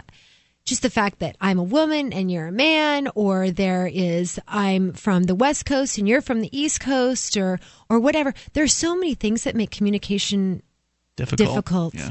Yeah. So I think having some grace and extending people the courtesy of making them feel comfortable is a nice thing. So Glenn had the question, and he's still with us listening in Connecticut. Glenn's question, and please correct me if I recapping this, Glenn, was essentially you've got a situation in which somebody needs to – you want to communicate to them that their etiquette is not appropriate, and you're asking how one could go about doing that. Is there something specific to which you're referring, like a specific situation? Yeah, like, for example, my family has awful table manners. The whole family? How would you – how do you know if you were raised there? Yeah, well, when I was younger, I don't think I was even conscious of it, but it's not my entire family, but certain members of my family have just really, they do a lot of things at the table that just gross me out, and it makes it to the point where I don't even want to be there eating with them. Like, give me an example. I'll start soft. Something like a minor thing would be if say like I mean, they don't pass the salt with the pepper when someone asks for it. I mean, or no, it's more of a, I think it's more of a germy thing. Like, for example, somebody like needed to move my glass the other day, and so this was at an Easter kind of dinner. So they reached and moved my glass by at the rim of the glass where you drink from. Oh, I would. And, sure. So did they? Hold on, before you go on, did they grab the glass to the inside and the outside with like a thumb and a forefinger, or did they use like all five, all four fingers and their thumb to sort of pick up around the edge of the outside of the rim? Exactly, around the edge of the outside rim, okay. By cupping it. It'd be worse if they grabbed it with a thumb and a forefinger on the inside and the outside and kind of sloshed their thumb around in your cup, right? Yeah, no doubt. So now this is an interesting question, because Michelle's definition of etiquette was that it's something that you do to make other people comfortable. So if it's not your dinner table, is it any of your business to be telling people how they should be behaving at their own dinner table? No, well, I wouldn't do that, because that would make I would feel uncomfortable making them feel uncomfortable. I'm just like the type of person to say, okay, I'm not going to drink from that glass right now. But like, it's really, it's very annoying. It's to the point of grossing me out because it's not, that's just like one simple little incident. Well, I guess that, you know, if it's in regard to your particular table setting and everything, what you could do is you could offer to set the table the next time. You could offer to clear the dishes. You could do things so that you can avoid having the inside of your glass, you know, what have you. But I guess to your original question, if someone is doing something that offends you, how can you address that or correct them? I'm not really talking about offense. I'm talking about real gross out here. I'm talking like somebody eats from the plate of where the common food is served, and like, you know, eats and puts their fork into it. Oh yeah, make it funny, dude. Like, stuff like that. Yeah, I would make it funny and say something like, "Dude, that is so," you know, and you could even say, "Dude, that is so gross," and maybe use hyperbole, even, you know, just make it so ridiculous that. You want me to move that a little closer for you? Yeah, exactly. Would you like a shovel? I could just put some gravy on it right here if you want. I mean, but you know, I mean, and laugh at it too, or you know, maybe if it were a younger person or someone who's a little bit more fragile. That's the thing. It's usually an elder. It's usually somebody older. So I don't really feel comfortable. I guess I'm not really quick with hyperbole like that, and I know it works well because people have done it to me. But it's usually we're talking about elders here, so it's just like, I don't know. It's not easy to like have come off in a lighthearted way and tease them about it because they're just like, well, what is this young person teasing me about for this for? Like, how the nerve of them or something like that, you know? The only way that I can think of is using the hyperbole would be like saying, oh, I guess I'm not drinking out of that glass anymore, you know, and those kind of things. It's just letting – I honestly – I've been let know in the past when I've made etiquette mistakes, and people have said things like that, and it helps me. I know in the future I won't be doing that. Yeah, I guess. When you talk about people's food, they're picky. So my other grandparents, I learned a lot from my grandparents, actually. My grandfather used to play a lot of cards. He was a bridge player and played poker, and he played with the same group of guys once a week. And one man would go to the bathroom and he would never wash his hands afterwards. And it just, you know, made my grandfather ill because he'd come back and he'd touch the cards and they were all touching cards. And then you'd get up and you'd eat something. You'd have, you know, you'd use your glass or whatever. Mm-hmm. And this person had clearly not washed their hands. So one time my grandfather went to the bathroom and he came back and he wetted his hands with water before. And he just rubbed him all over his friend's face and said, oh, there wasn't any toilet paper. I mean, it was awful. It was awful. And it shocked the guy. And he was like, oh, my gosh, that's so gross. And all the guys at the poker table said, that's exactly what we think when we see you leave the toilet, the John, without washing your hands, dude. And so they were able to, they all confronted him at the same time, but they did it in a way that was like, they had an intervention that, you know, came out of a funny little thing, which you can do that sort of thing when you have an intimate group and you know each other well. But I agree that it is difficult if it's family that you're only seeing once a year or something, in which case I just say, let it go. Yeah. You know? Yeah, that makes sense. They'll just let it go.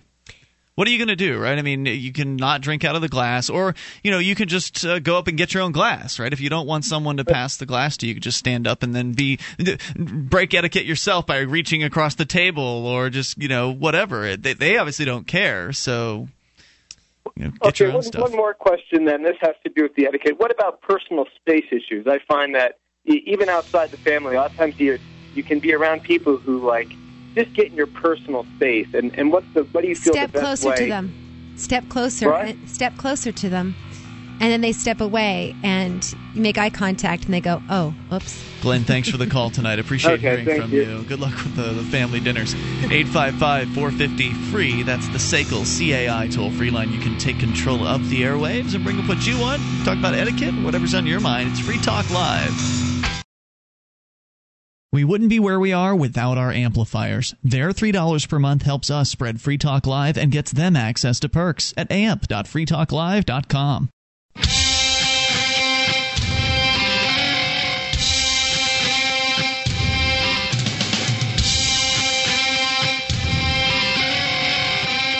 This is Free Talk Live. The toll-free number is 855-450-FREE. It's the SACL CAI toll-free line. You can join us on our website at freetalklive.com. We give you the features on the site. You can enjoy those, including news updates We'll clue you in whenever there's something you need to know about Free Talk Live. Go to news.freetalklive.com. You can get signed up, follow us via email, Twitter, Facebook. Those options are available to you, and they are all free, of course. News.freetalklive.com. Bitcoins are the world's first potentially anonymous digital cash. With Bitcoins, there are no contracts to sign or terms of service you've got to abide by. Anyone can download the free Bitcoin software and be using them in just a few minutes. With Bitcoins, you can send and receive money anywhere in the world, no fees, without needing permission from any bank or government agency or whatever. To learn how, visit weusecoins.org. You've got to find out about Bitcoins. They're going to they're changing the internet as we know it. WeUseCoins.org. And now, thanks to BitInstant.com, you could have Bitcoins in less than an hour by depositing cash at any major bank. Buy your Bitcoins with cash. Visit BitInstant.com. It's BitInstant.com. All right, we continue. We will take your calls about whatever's on your mind. Nick is on the line in Illinois. You're on Free Talk Live with Ian, Michelle, and Mark. Hello, Nick. Hi. Lately, I've been wondering whether or not it's consistent for liberty-minded people to advocate certain, if any, policy positions other than complete structural changes. The example that I came up with is seatbelt laws. It's all well and good to advocate that the government relinquish its monopoly on the administration of roads, but other than that, I'm not sure it's right to advocate, for example, that people be allowed to go without seatbelts, because as long as the government holds that monopoly, everyone has to follow the same rules, and that means that people who don't want to share the road with non-seatbelt wearers have to, whether they like it or not. Yeah, this is the sort of tragedy of the commons. Yeah, one of these things. For instance, when it comes to schools, some people will say, "Well, you shouldn't advocate for vouchers because it's really not even it's not a big enough step towards liberty, and you really need the whole thing or nothing." And I've heard these, and there is a microscopic chance that you could be thrown from your seat and not be able to control your car and as good of a fashion because you don't have a seatbelt on, every time you drive. So there's that chance, and somebody may say, "Well, I don't want to drive on a road with people who don't have seatbelts on because they're not as safe of a driver." And it's true; they would be a marginally safer driver if they wore a seatbelt. But wait a minute, my concern is generally the human projectile problem. If two people get in a head-on collision and one of them's not wearing their seatbelt, he's going to fly. You want to be able to crash into someone and not have their bodies come flying through your windshield. But hold on, don't the studies show that when people have safety mechanisms on the road that they drive less safe? Wouldn't it be true that someone driving without a seatbelt may be driving better? It's a choice that a person may make. Well, now, isn't that a statist way of thinking? Oh, our position is right because we've got all the studies behind it. Well, no, I'm not saying my position is right or wrong. I don't care whether you wear a seatbelt or not. So I really guess I don't understand your question.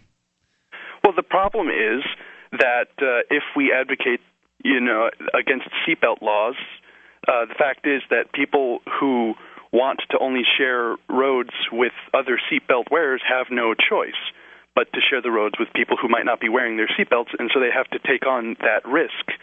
That they might get into an accident. I don't want to share the roads with elderly drivers who can't drive, but that's none of my business. And that's why I'm saying I don't want to share the road with anyone because I want to be able to use the whole thing so I can go sideways around the corners. It's awesome. Drifting. Yeah. Right. And those are all good arguments for why we should have all private roads, but we don't have that, and so I think that we run into a problem where no particular policy position is the correct one other than we should have private roads.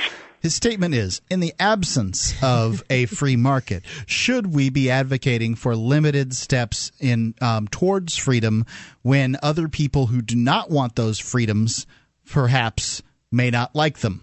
Well, I always advocate for total freedom in every single area, but fact is here in New Hampshire, every now and then there's some control freaks that want to pass a seatbelt law. And in that case, what's wrong with opposing those people?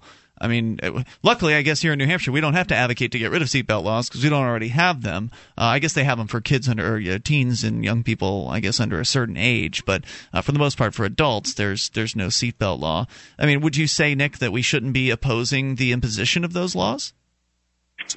Oh, I don't have an answer in particular. I just wanted to bring up the question and entertain the idea.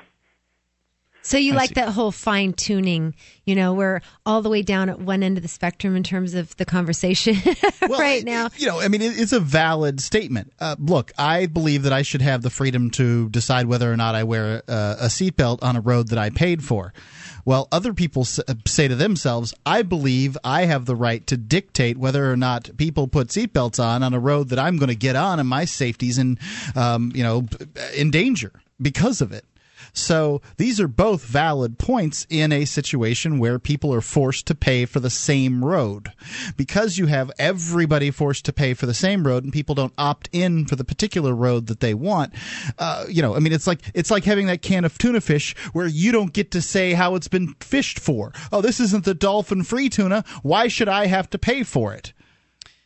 Mark, thank you for articulating for me. Great. Maybe I just don't see what the relevance of all this is. I mean, everybody's got their pet issues. Everybody has things that are important to them. So Michelle's working on, some freedom to travel issues. I think the war on drugs is really important. I've done freedom to travel. I'll support Michelle on her issues, and she'll probably support me on my issues. I've never really had anybody approach me and say, hey, you shouldn't talk about that because it's not big picture enough. I think that everybody should focus on whatever it is that they think is important, and let's not concern ourselves with those details. Well, the reason I bring this up is because of a conversation I had recently with my father, where it was actually in the context of single-payer health care. And the thing is, I can see the case where maybe I would want to live on a plot of land owned by a corporation called the government of Massachusetts, maybe not in Massachusetts, but a private corporation called that, which acts like a government, except that instead of using force, it just uses, it follows libertarian property rights principles. And one of the things is, if you want to live on that land, you got to pay the rent, and the rent goes towards health care for everyone who's on that land. That's a single-payer system reenacted in a private fashion. So there is nothing unlibertarian about single-payer health care, and that means there's nothing unlibertarian about most particular policy positions. It's the structure that's the problem, not the particulars. It's the force that's the problem, right? I mean, the liberty-minded people believe in eliminating force from human relationships, or the aggressive force. So people who don't want to ride on roads where people don't wear seatbelts should not be forced to pay for those roads. Sure. Yes. So why would you advocate for, in an instance where they are forced to pay for those roads, why would you advocate that they be forced to pay to ride on roads they don't want to? Well, this is the same argument that those people will make to say that we would be forcing our liberty system upon them just in general if we were to get our own, not just to look at the little issues that we're talking about here. But I don't think it does. It's the same argument saying that, well, if you guys have your way, you're forcing your freedom onto me, and I want to be oppressed. It's the same viewpoint. And, everyone you can have your own pot. Everyone should have to smoke pot to drive a car because they've now found that their marijuana users are safer drivers. If you want to have oppressors, that's fine. And if Nick wants to stick with us here, we can continue the conversation. 855-450-FREE. I think it's absurd to suggest that we're forcing freedom on people. More coming up. This is Free Talk Live. The successes are piling up and proving the Free State Project is a real movement and no longer just a great idea. When you're planning your move to New Hampshire, consider Keene. Keene is famous for its civil disobedience and non-cooperation, and there's plenty of political opportunity as well. Though it's more than just activism, with regular social events each week. See what's happening at freekeen.com and get connected with video, audio, one of the busiest liberty forums in New Hampshire, and more at freekeen.com. That's freekeen.com.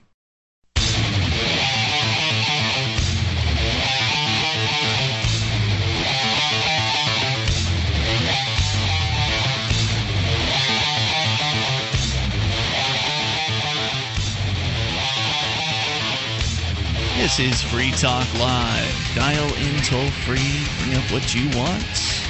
The number is 855-450-FREE. It's the SACL CAI toll-free line. You can join us on our website over at freetalklive.com and enjoy the features that await you there. freetalklive.com. We've got news updates, as was mentioned before. We've got the Shrine of Female Listeners. We've got the mobile site, the webcam. You can watch, you can listen, and interact with other Free Talk Live listeners at cam.freetalklive.com. That's all completely free, as is the rest of the website, cam.freetalklive.com. You can join more than a million people who've trusted LegalZoom.com for their common legal documents. You can incorporate your business, create a will or a living trust, or register a trademark, or any of the sort of day-to-day kind of legal documents that one needs. You know, I hear now you've got to have some kind of document outlining what will be done with you if you end up on life support. I believe that's called a living will. You can get all these things at LegalZoom.com, and it's easy. I went and did my will over there. LegalZoom.com. Use coupon code FTL to save $10 off your order. It's LegalZoom.com. So we've got Nick on the line in Illinois, and we're going to bring him back on here. And let me make sure, because, Mark, you seem to really have a grasp on what it is he's saying. So let me recap basically my understanding of what he said before, and tell me if I've got it straight or not. So he's saying that take some little change to a law, like, say, seatbelt laws, for instance. Should liberty-minded people be advocating for a change in a seatbelt law to, say, make it so it's not illegal to wear a seatbelt, as it is in 49 of the 50 states. We don't have to deal with that one in New Hampshire because it's not illegal to wear a seatbelt. But in any other place, to be advocating to change that particular law, it's not illegal to not wear a seatbelt. Did I say that wrong? Yeah. It is illegal to wear a seatbelt, to not wear a seatbelt in other places. So the idea would be to change that. Nick is saying, should we be advocating for little changes like that when some people could be offended by that and say that, well, I want to be on a road where... It's not offended. It's against their rights. The right is to be able to choose a road in the same way that you should be able to choose to ride on a road where you're free to ride around without a seatbelt if you wish, because that's what freedom is. They have the right to be able to choose a road where they... where everybody has to wear a seatbelt. Is it also their right to choose a road where there's no one with a red car on it? You have the right to drive on your own road. That's it. You don't have a right to drive on anyone else's road. You have a right to choose whether or not to ride on a road that has no red cars on it, because that's your right as a consumer. I will not pay for a road that has red cars on it. Mm-hmm. I refuse. Mm-hmm. So if that means you do not ride on roads because they will not, none of the road owners will outlaw red cars, that again is your right. Mm-hmm. So the question is should you be, what's the issue here as far as should we be forcing people who want to force others to do certain things that they think that they're a better way to go about things. And I think wearing a seatbelt's a better idea than not wearing a seatbelt. But should you be forcing those people not to ride on a road? And I would say that you should, because they're working within a paradigm. They're willingly working within a paradigm where the monopolistic paradigm that is the state. So if they're willing to operate within that system, I will stand up for their right to choose a private road that has people has no red cars, or people are forced to wear seatbelts or whatever. I stand up for their right for that. However, since we have a monopolistic system and they seem by and large happy with that monopolistic system, then I'm going to try to show within that monopolistic system that freedom works in many, many different ways. And you can show people, look, this works. And then therefore, it's an opportunity to show people. Nick is back with us. Nick, your thoughts? Mark did a pretty good job describing it, but I'd like to elaborate. You said before the break that it sounds a lot like the argument that statists use when they say, well, you're trying to force your liberty on me. I think what that is they don't have the vision. They have sort of a failure of imagination on their part, because people who are statists naturally think that if you want to abolish the government, that means you want to abolish all of the things that the government does. Mm-hmm. And as opposed to allow for an open market where there could be competing sources for that, and there isn't a monopoly on the force, which is what Ian said in the first place. Right. And I try to spread the message of liberty by explaining to people that, even if you can't imagine any other way for it to work than just sort of roughly how it works now, even how it works now can be replicated in a libertarian system. I mean, the typical response to people who say you're trying to force your liberty upon me is, well, no, we're not. If you're a communist, you can go buy a plot of land where everyone is communist and you live in the communistic way. You can do that. Right, or if you want to be told what to do, you can find someone who will tell you what to do. Go ahead and hire a dominatrix or hire whoever it is that's going to make you feel nice and controlled. So, Exactly. But as long as I can opt out and say no or opt in to your thing, then my freedom's intact. And in the current system, nobody can opt out of the roads, and the roads in a given state or whatever all have to have the same laws. There's no freedom of choice there. So should we be advocating? I don't think we should be advocating any particular way that those roads should be administrated, because the real source of the problem is that the government has a monopoly on it. Well, I disagree with you completely, because I'm going to advocate any increases of freedom that I possibly can. To take your argument would say that we should shut our mouths about medical marijuana, and we should shut up about decriminalization, because if we can't have full-on drug decriminalization, then we shouldn't be talking about that. And I think that we absolutely need to talk about freedom in whatever as many areas as we possibly can, and because otherwise people, you won't be able to show that freedom works. Yeah, I mean, if there were no states that chose to force medical marijuana upon their constituents, because a certain percentage of their population doesn't like the idea that people would use marijuana for medical purposes.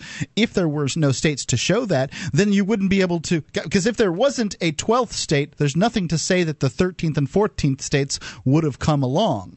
Many of the states likely at this point are coming along because other states have been willing, because California was willing to do it. Yeah. Well, Nick, you made a claim that drivers who wear seatbelts tend to be safer, but there is an argument that drivers who wear seatbelts are not safer because they... Mark was the one who made that claim. Okay, so... The claim is that drivers who are in accidents can best stay behind the wheel if they are strapped in behind the wheel. Sure. I thought someone made the claim that that drivers are safer if they're wearing seatbelts, da-da-da.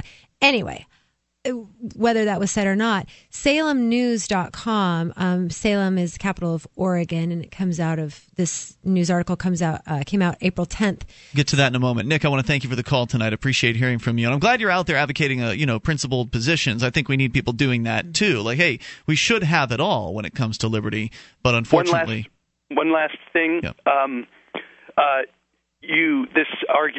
This argumentation that just happened did change my mind, and next time I call, I'll tell you how my mind was changed and the details. Thanks, Nick. Appreciate the call tonight. 855-450-FREE is the SACL CAI toll-free line. So what do you want to share about driving? This study done by an insurance company, and it's in the insurance company's best interest to be insuring the safest drivers because they don't want to have to pay out insurance, right? Correct. So they did this study, and it was a blind study done on regarding marijuana users, and they've found that where marijuana has been legalized or decriminalized, whatever, and that there's a 9% so medical marijuana. Yes. Okay. That there's been a 9% decrease in traffic-related accidents, and that goes along with a study that we saw from the Australian Department of Transportation that said that marijuana smokers were just a little bit better drivers than regular drivers. So if we're going to talk about forcing people to do things because it's for safety, everyone should have to be made to smoke marijuana before they drive. Which, of course, we're not talking about doing that. That's going to fly. 855-450-FREE. That's because we don't believe in forcing people to do things they don't want to do. More coming up. This is Free Talk Live. On Free Talk Live, we talk about investing in gold and silver as a hedge against inflation, investment, and barter currency. We've teamed up with Midas Resources to offer you some great rates on some hand-picked gold and silver pieces. U.S. Eagles, British Sovereigns, 20 Francs, Lakota Nation Silver Rounds, Montana Silver Reserves, and Walking Liberty Halves. Call 877-857-9938 or go to gold.freetalklive.com. The shipping is the same for one as it is for 20, so try to get as many as you can all at once. gold.freetalklive.com.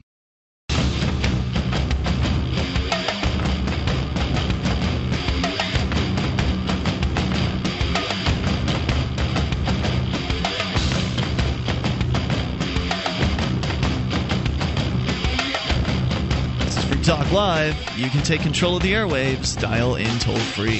855-450-FREE is the SACL CAI toll-free line. 1-855-450-FREE. Here with you tonight, it's Ian, Michelle, and Mark. We invite you over to our website at freetalklive.com. And if you like the show and want to help support Free Talk Live, you can promote us using the free bumper sticker that you can get simply by getting the details on how to do that over at promote.freetalklive.com.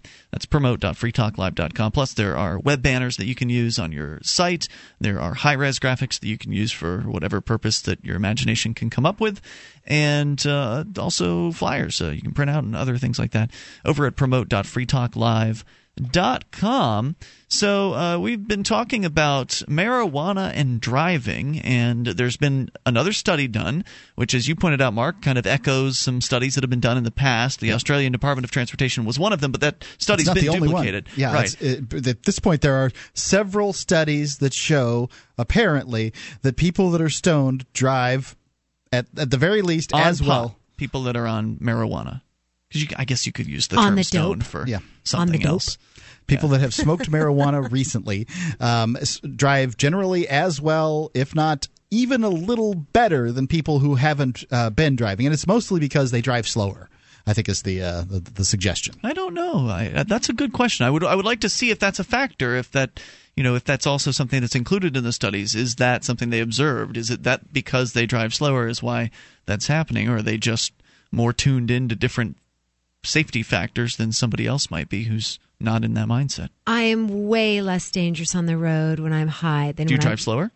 Yes, I do drive more slowly because I'm just chilling out. I'm like, oh my gosh, it's what's so pretty rush? I'm listening to my music. I'm just twirling along. Now, if I've had 2 cups of coffee, just like everyone just go. Scatter. I have somewhere to be and I'm going to be there now. I think that's very interesting because, so caffeine is certainly a drug that people would say makes them, many people will say makes them more agitated, makes them, more impatient, and several things you would not want people behind the wheel to be feeling like. Sure. And it's interesting that a mind-altering substance like, marijuana is, that is verboten behind the wheel. Whereas, what I guess would be more of sort of an attitude-altering substance like caffeine isn't. Because if I have a Diet Coke, I am going to be a madman behind the wheel.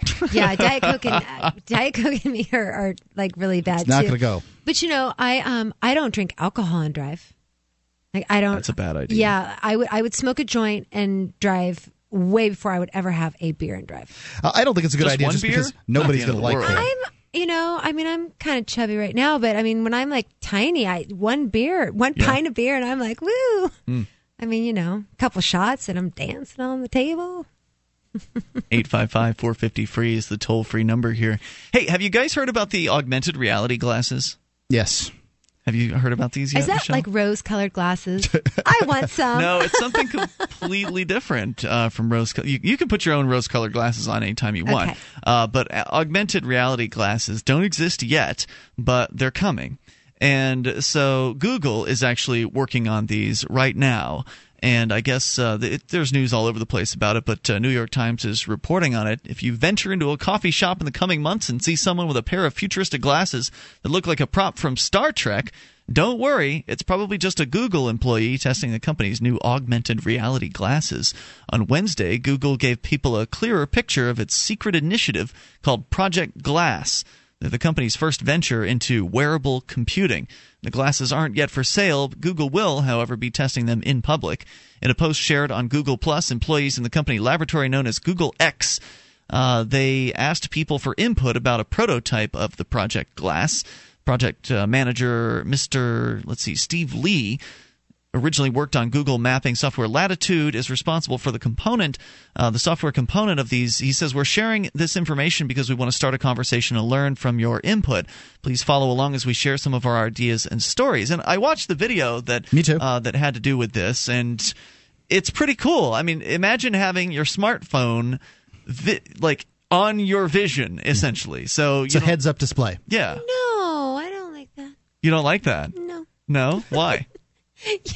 And I still don't have Porcupine 411 on my phone, even though Mike Hampton programmed it for me, and Dahlia, did something else to my phone. I'm illiterate. Well, this one, I want to be able to send a smoke signal. The cool thing about technology is it's getting to be easier and easier for people that aren't technologically literate. I mean, these glasses are intended to, have icons like the temperature. You look up towards it and it pulls down the. I mean, wouldn't it be nice to know the temperature sometimes? What's the weather forecast for today? Just by having. I go outside, and if my right knee is a little bit in pain, I go, oh, it's gonna rain. Well, I guess these aren't going to be for you, Michelle, but I think a lot of people... Listen, Luddites talk like this. She's got a cell phone. She does. She carries it around with her. I have a computer. Yeah. I mean, yeah. She's not really a Luddite. But and of course, like with any technology, there's going to be two sides to this coin, right? So on one side, it's going to be cool because, you've got your heads-up display. You don't have to have a cell phone. It's always going to be there in front of you, so the ease of access is better. Probably the battery life will be longer. I think a heads-up display comes from the military, like a fighter pilot has a heads-up display. Right. So okay. So to describe what that means, imagine having, like you were saying, the temperature kind of interposed on your vision, your field of vision. It's there. You can still see everything else that's going on around you. But oh, look, there's the temperature. Or here's a message coming in from Michelle. She just texted me, and there it is on. And if it was a message from me, there'd be like little twinkle lights that went pink, on. It could be in pink totally, or something like that. Yeah. So envision this. That's what I'm going to spend my time setting it to do that. Envision this coming onto your actual field of vision, rather than you having to lift up a screen and put that in front of your face.